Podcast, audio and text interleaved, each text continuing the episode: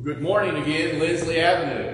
Good morning. So good to see everyone here this morning. See a couple of visitors. We're glad you're here. We hope you will come back whenever you have the opportunity. So thank you. If you're watching remotely, whether you're a regular uh, person that watches with us or whether you are visiting to the stream, either live or later, thank you for joining us. We'd love to have you join us here in person. So far, at least, we still have plenty of room, and uh, you've got a lot of people here that love God and would love to get to know you. So please come join us here live down at uh, Lindsley Avenue. This morning, we're going to talk about the greatest of these, which we are told is love. We're going to look at a couple of uh, passages. We're going to look at Matthew 5 for one verse. We'll spend most of the time over in 1 Corinthians 13. So thanks to Thurl for reading that. So let's take a look here at love this morning. In English, we have only one word for any and all sorts of love, regardless of the actual meaning. Somebody can say to someone they are very close to that I love you. They can also say they love potato chips, all with the same word. Hopefully, they don't mean the same thing when they're talking about potato chips as opposed to loving another person. So English is very confusing, especially when you talk about teenagers. Teenagers use that word for anything. Uh, but then again, some of us who are older may be guilty of that sometimes as well. So we only have really one word for love, regardless of, regardless of the actual meaning. In the Greek, the original language of the New Testament, however, that's not correct. There's one word for love that's called storge, and with a, a different verb. These words are characteristic words of family love, family love. They're the words that describe the type of love for a parent for a child and a child for a parent. There's a love because of the built in relationship that you have between parent and offspring. Plato had said, Greek philosopher, that a child loves and is loved by those who brought him into the world, using that idea of a family type of love. These words describe family affection family affection. Uh, there's also the word philia, and this, uh, this word in its verb form are often called the warmest Greek words for love. Uh, in the older times, before the time of the New Testament, several hundred years before, there had been a, a proper distinction in the Greek language between this verb, this word for love, and the one that comes next. By the time of the New Testament, they were relatively interchangeable, but that past meaning, that past difference in form and meaning, would have still been in the minds of people as they were using them. And so, the, this word, these words, philia, describe real love and real affection. It's the word that describes the feeling you would have for your closest and nearest and truest friends. Think of a lifelong friend, somebody that you may have known since like the second grade, or somebody you've known for 30 years, someone that when you hear their name, when they show up, you feel good because this person is there for you and this person is someone that you will definitely want to be near for them. It's this warm, tender affection that you would have for someone, and in many ways is the highest form of love, is how it's been described. Then you have a third word, agape. We've often heard of agape. There's an adoption agency in town named Agape. And again, by the time of the New Testament, uh, phileo and agape were used relatively interchangeably, even in the New Testament itself. Three, four hundred years before hadn't really been the case. Uh, these words, the, the agape form of the word, describes unconquerable benevolence and goodwill that simply cannot be uh, put out, that cannot be put aside. Uh, in regard to a person with agape, it means that really no matter what the person does to us, no matter how we are treated, no matter the insults we may feel or injuries, we don't let bitterness come in. We don't let bitterness come in. And so you regard that other person, even if they've done wrong to you, with this goodwill that you cannot put out. You cannot put out. You never seek anything but the highest good for the other person. From that distinction that had existed several hundred years before the time of the New Testament, Look at Matthew 5 for a moment. Jesus had said in Matthew 5, But I say to you, love your enemies. They had been taught, the Greek Jewish people had been taught by the rabbis, that you should love your neighbor which is stated in the Old Testament and the New Testament, but the rabbis had said, but hate your enemies. Hate the Samaritans, hate the Gentiles, hate the Romans, hate your enemies. Jesus said, no, not at all. In addition to loving your neighbors, love your enemies. Well, what does it mean by that? Well, the real import of that is it's not going to be the type of love that you would feel for that lifelong friend. When an enemy shows up, you're not going to have the warm regard of, oh, I've been looking for you for so long. Come here and let me give you a hug. You're not going to feel that way towards someone that's been burning down a village or something like that. But you're supposed to want good for that other person, even if they are considered an enemy. Think about it. We are told by Jesus to potentially give a glass of cold water to an enemy. If the enemy is hungry, to feed them. You're not doing that when you hate the other person. But at the same time, let's face it, you may not cook your best meal that you would slave on for three days in order to feed that enemy either. So, in this way, right, it's a different kind of love than that close feeling you would have for your lifelong friend towards your best friend or friends that you might have today. What's the real difference?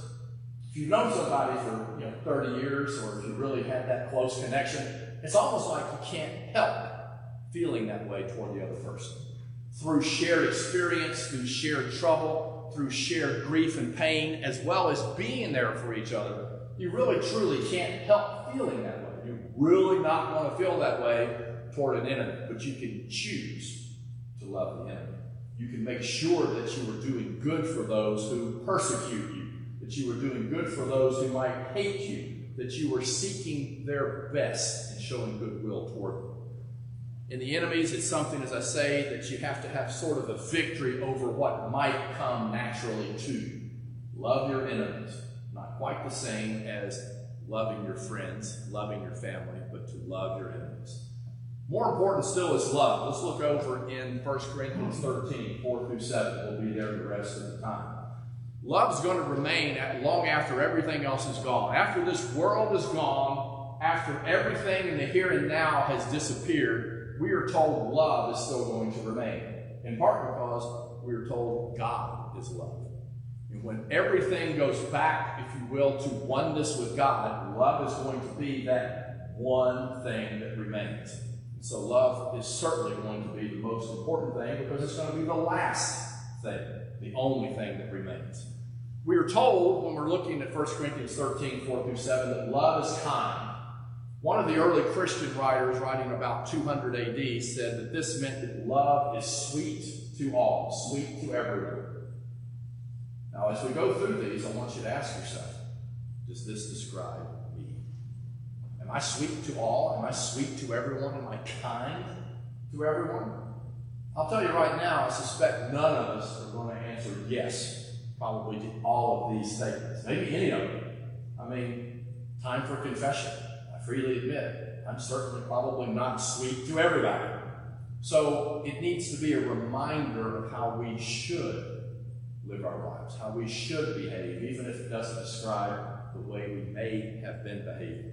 Love is sweet to all. Love is patient. Of starting out here with two hard ones. Two hard ones. Be sweet to everyone and to be patient with everyone. The Greek word here always describes patience with people. I think that's important. The patience here is with people, not necessarily with circumstances. Right? Circumstances are things that are going to happen to us, but the people in our lives, whether friends, enemies, or people we don't know very well that's who we should have patience in dealing with. And one of the really important reasons for doing that is because I certainly would appreciate people being patient with me. So, am I patient with other people? Am I patient with other people? early Christian preacher about 400 AD, Chrysostom, said this is the word used of the individual who is wronged and who easily has the power to seek revenge but won't do it. Somebody did me wrong and I could get back at them. I really could, especially if I thought about it. I could get back at them, but I'm just not going to do it. I will be patient rather than seeking revenge and exacting something back when I have been treated improperly.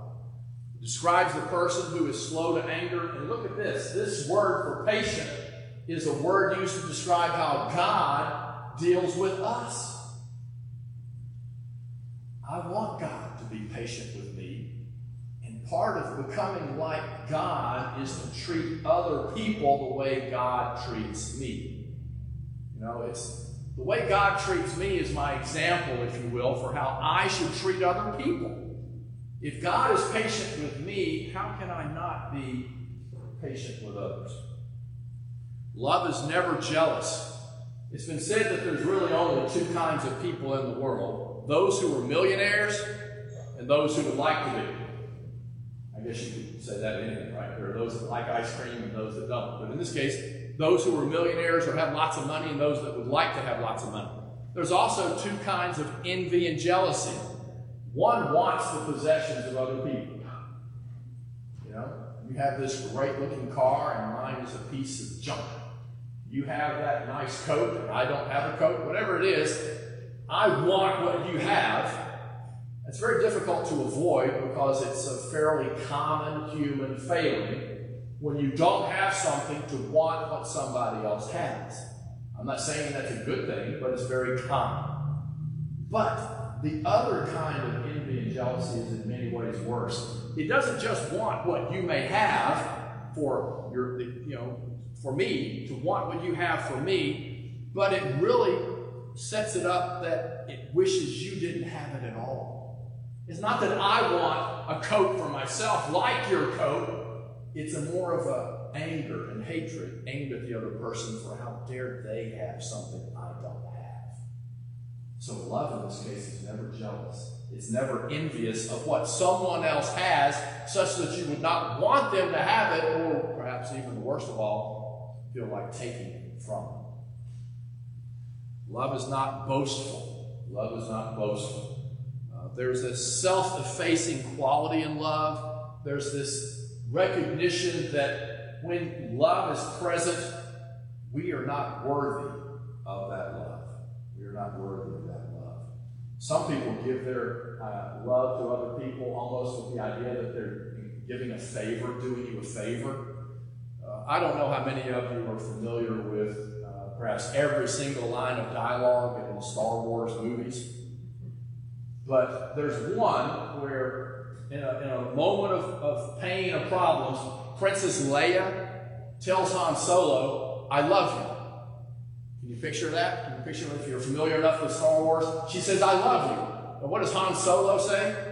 I know. He doesn't say, thank you, or I love you back. He's like, of course you do, right? That is the fully, when I think of someone giving a favor by loving someone else, I'm sad to say I think of Han Solo. I love you. Well, of course. Uh, or if I love you, I'm doing you a favor by stooping down to love you, right? no, no, no. Someone who's truly in love should always be amazed that somebody could love them. How on earth could somebody love me? How on earth is it possible that given all of my faults, given all of the problems that I have, given who I am, that this person could possibly love me. And if you think about that between two people, think about it vertically as well. How on earth could God love me, given all of the, the things I have done, given all of the problems that I continue to have? But He does. It does. So love is not boastful, it's humble in the recognition that I do not deserve the love that I have. Certainly don't deserve it from God. It's kept humble by the consciousness that there's no way you can ever repay this love. You can't, if somebody loves you, you're not going to, to somehow repay it by buying a nice present, buying a bigger steak or whatever. You cannot repay love because love is a gift that is freely given. Can't do it. Uh, love is not boastful or inflated with its own importance. This is a quote from Napoleon. Napoleon always advocated the importance, the sanctity of home, and the obligation of public worship. for other people. For other people. Of himself, he said, I am not a man like other men. The laws of morality do not apply to me. Well, guess what? He's dead. So whatever thoughts he had of being special turned out not to be, because he turned out to be mortal and a living person just like all the rest of us. Well, the really great person never thinks of the importance of themselves. You know, when you're talking about love, in so many ways, the opposite of love is selfishness. Right? Because all these qualities we've been talking about, if I'm not kind, it's probably because I'm thinking of myself. If I am boastful, it's because I'm thinking of myself. If I'm not patient, it's because whatever you are doing or have done to me is bothering me and interrupting me all of these qualities describing love is really aiming at the, being the opposite of selfish. Because to experience love, you cannot do that and think of self. You just can't. And so the really great person never thinks of those three most important people in the world. Remember, I've mentioned this before. My three most important people, favorite people, me, myself, and I. You know, if you're talking about me, you're talking about I, you're talking about yourself over and over and over again, out of your own words, what's important is coming out. Love and selfishness don't mix. They're like oil and water. And so a little quote here from Dickinson Man dressed in what little brief authority they have would be certain to be a very sorry sight. When we think of how important we are it's terrible because this too is going to pass away. Love is not rude. Uh, it's kind of interesting that in the original language of Greek, the words for grace and for charm are the same words. Being rude is again an expression of selfishness because I don't care about you and I don't care about the circumstances we're in. I'm going to be rude. Love is not, look at it, it's spelled out right here. It's not selfish. It does not insist on its own rights. In this world, there's only two kind, kinds of people those that always insist on their privileges and always remember their responsibilities, and those who are always thinking of what life owes them. Those who never forget what they owe in life. Two different varieties here. Some people insist on their privileges, but some remember their responsibilities. Some people think of what I am owed, and some people who never forget what they owe to other people. Those who love and those who are selfish. Those who love and those who are selfish. Most of the problems around us would disappear, certainly be a lot less big. They would be smaller if we would think less of what I want, what we want, if you would think less of what you want, and more of what other people need. Really, truly, sin is essentially selfishness. It really is. Because it's doing what I want to do without regard to what somebody else wants or certainly what God wants. And it's tough to love if you've got sin or selfishness making up a big part of who we are. Love is not quick tempered. And really, in reality, here it means you don't become exasperated with people. You don't lose patience with people and boil over. Right? It's the idea of a pot. You ever boil water and the water's boiling and you turn your back and all of a sudden whoosh. Well, maybe I shouldn't cook what I actually do. But that's even happens sometimes when I'm trying to boil water it's a snap and losing your temper, quick temper. When we lose our tempers, we lose it all because we are not in control of ourselves. Love does not keep accounts. This one's tough. All you need to do to have a problem with this one and have to struggle with this one is to get married. Because or be in a relationship for a long period of time. Because when you're close to somebody, you're going to do things that generate irritation or cause a problem, something the other person doesn't like. It can happen with friends too. And when somebody does something to me, okay, you know, I really didn't like that. You bought your book. 4 p.m. Monday did this to me. I will remember. And then later on, when the time comes, oh, by the way, remember, you did this to me, therefore I get to be mean or ugly to you. Love does not keep accounts. It's an accounting word where you write something down as in a record. You keep books. You make a list. Love's not supposed to be that way. Not supposed to be that way. But it's what so many of us do. It's what so many of us do. One of the great arts in life, one of the great accomplishments in life, one of the things we should seek to become a master of is to learn to forget. They, they tell you don't bring up anything if it's over a month old or whatever. I've heard that before. Maybe we just need to have the tape in our minds, whatever, right? Erased periodically. Matt does something to me. Well, I'm going to remember that every time. Hey, remember that time? Why would I do that? Why do I keep accounts? Because I was the one who felt wrong. I was the one who was taken advantage of, and I want to make sure you don't forget. What's the root problem? It's the problem we're talking about.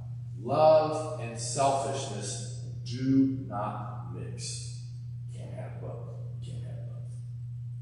Love rejoices in the truth. You know, there are times you definitely want the truth to prevail, to overcome, to be victorious. And there are times it's the last thing you want to hear. Know, many times I don't want to hear what I'm really like. I don't want to know what causes trouble in others. Don't tell me the truth. I don't want to hear about it But love should rejoice in the truth. It has nothing to conceal. When you're talking about loving someone, you're talking about being an open book where you're not hiding something. Love also finds no pleasure in evil. You might say that it finds no pleasure in anything that is wrong. Love is always supportive. It can also translate and mean love covers everything. Love does not Keep shining a bright light on that one spot that the person really doesn't want to be reminded of all the time. The idea of keeping accounts again. Love covers everything. It ignores, it forgets the things that they cause pain and problems and focuses on being supportive. You know, it would rather simply push things to the side than publicly pointing them out where other people see. Be supportive. Be supportive. Love is completely supportive, trusting, and loyal. They have twofold aspects. In relationship to God and God's love for us, it means that we can take God at His word in every promise that begins whosoever, and there's a lot of those in the Bible. Whenever you see whosoever, we can say to ourselves, that means me. All these qualities, love is kind, love is patient, love is all these different things, applies in terms of God's relationship to me, relationship to our neighbors. It means that love always believes the best about other people. And, and that's not what we often do as, as humans, as, as people. We want oh, that has to be If there's two possible interpretations, I try to tell people this sometimes. Some people seem to want to assume anger or malice or evil and what happened to them. I could easily explain that many times by just plain ignorance. Somebody didn't think about something before they did it, rather than doing it on purpose to cause trouble. If we are supportive, if we are trusting, if we are loyal, think the best about other people. Don't assume that something happened, somebody did something to you because they were trying to do it on purpose. Because that's rarely true. That's rarely true. Love never ceases to hope. Jesus believed that no man, no woman was hopeless. Neither should we. There is always a chance to make things right and to come back to God as long as we're breathing. When all the things that people glory in have passed away, when all the riches, all the popularity, all the whatever that's so important to so much of society today, when it's all gone away, love's still going to be there. one of the most beautiful poetic statements in all of the Bible actually comes from Song of Solomon. It says, Many waters cannot quench love, neither can floods drown it. If love is a fire, if love is a flame, waters can't put it out. We just had some floods again in town, right? any fires that were going on wherever the waters came got put out. Usually, I mean, what do firemen put onto something, right? They spray water. Solomon here said, waters can't really put out love. If love is burning, nothing can extinguish it. The one thing that cannot be conquered is love. If you have it, if you're not thinking of yourself, and if you're not thinking selfishly. We then read at the end of this chapter, For now faith, hope, and love abide. Of these three, the greatest of them is love. Greatest of them is love. Greatest faith and, hope are, love is still greater. Love is by far the most important. I can have hope and still be selfish. I can have faith and still be selfish. It's very difficult. I might even say really impossible have love and still be selfish. I kid myself. I can pretend I have love, but if I'm thinking of myself, I really don't have it. I really don't. How do you treat somebody you love? How do you treat somebody you love? It should be with kindness. It should be with patience. All these qualities we've just been talking about. How did God treat us, given that He loves us? Look at John 3:16. God loved the world so much. When we say God loved the world, He's talking about the great mass of all of us who did what we wanted to do, even when we knew we shouldn't. Every single one of us is a sinner. The only difference, perhaps, between some of us is some of us have recognized that sin and have come back to God in order to have that sin washed away.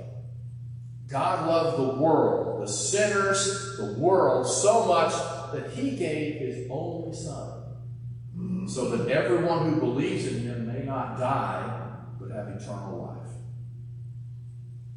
God didn't have to do that, but he loved us so much, he allowed his son to die to pay the price for all the mistakes I had ever done. And it really didn't matter whether the world was or whether it was only me. If I'd been the only one to ever do what I wanted to do, God would still have sent Jesus to die so that Gene Wright might live. I don't know why he would want to do that. I really don't. But he did. God loved us so much, he gave his only son. Do we love God enough to live for him? And that's my question of the morning.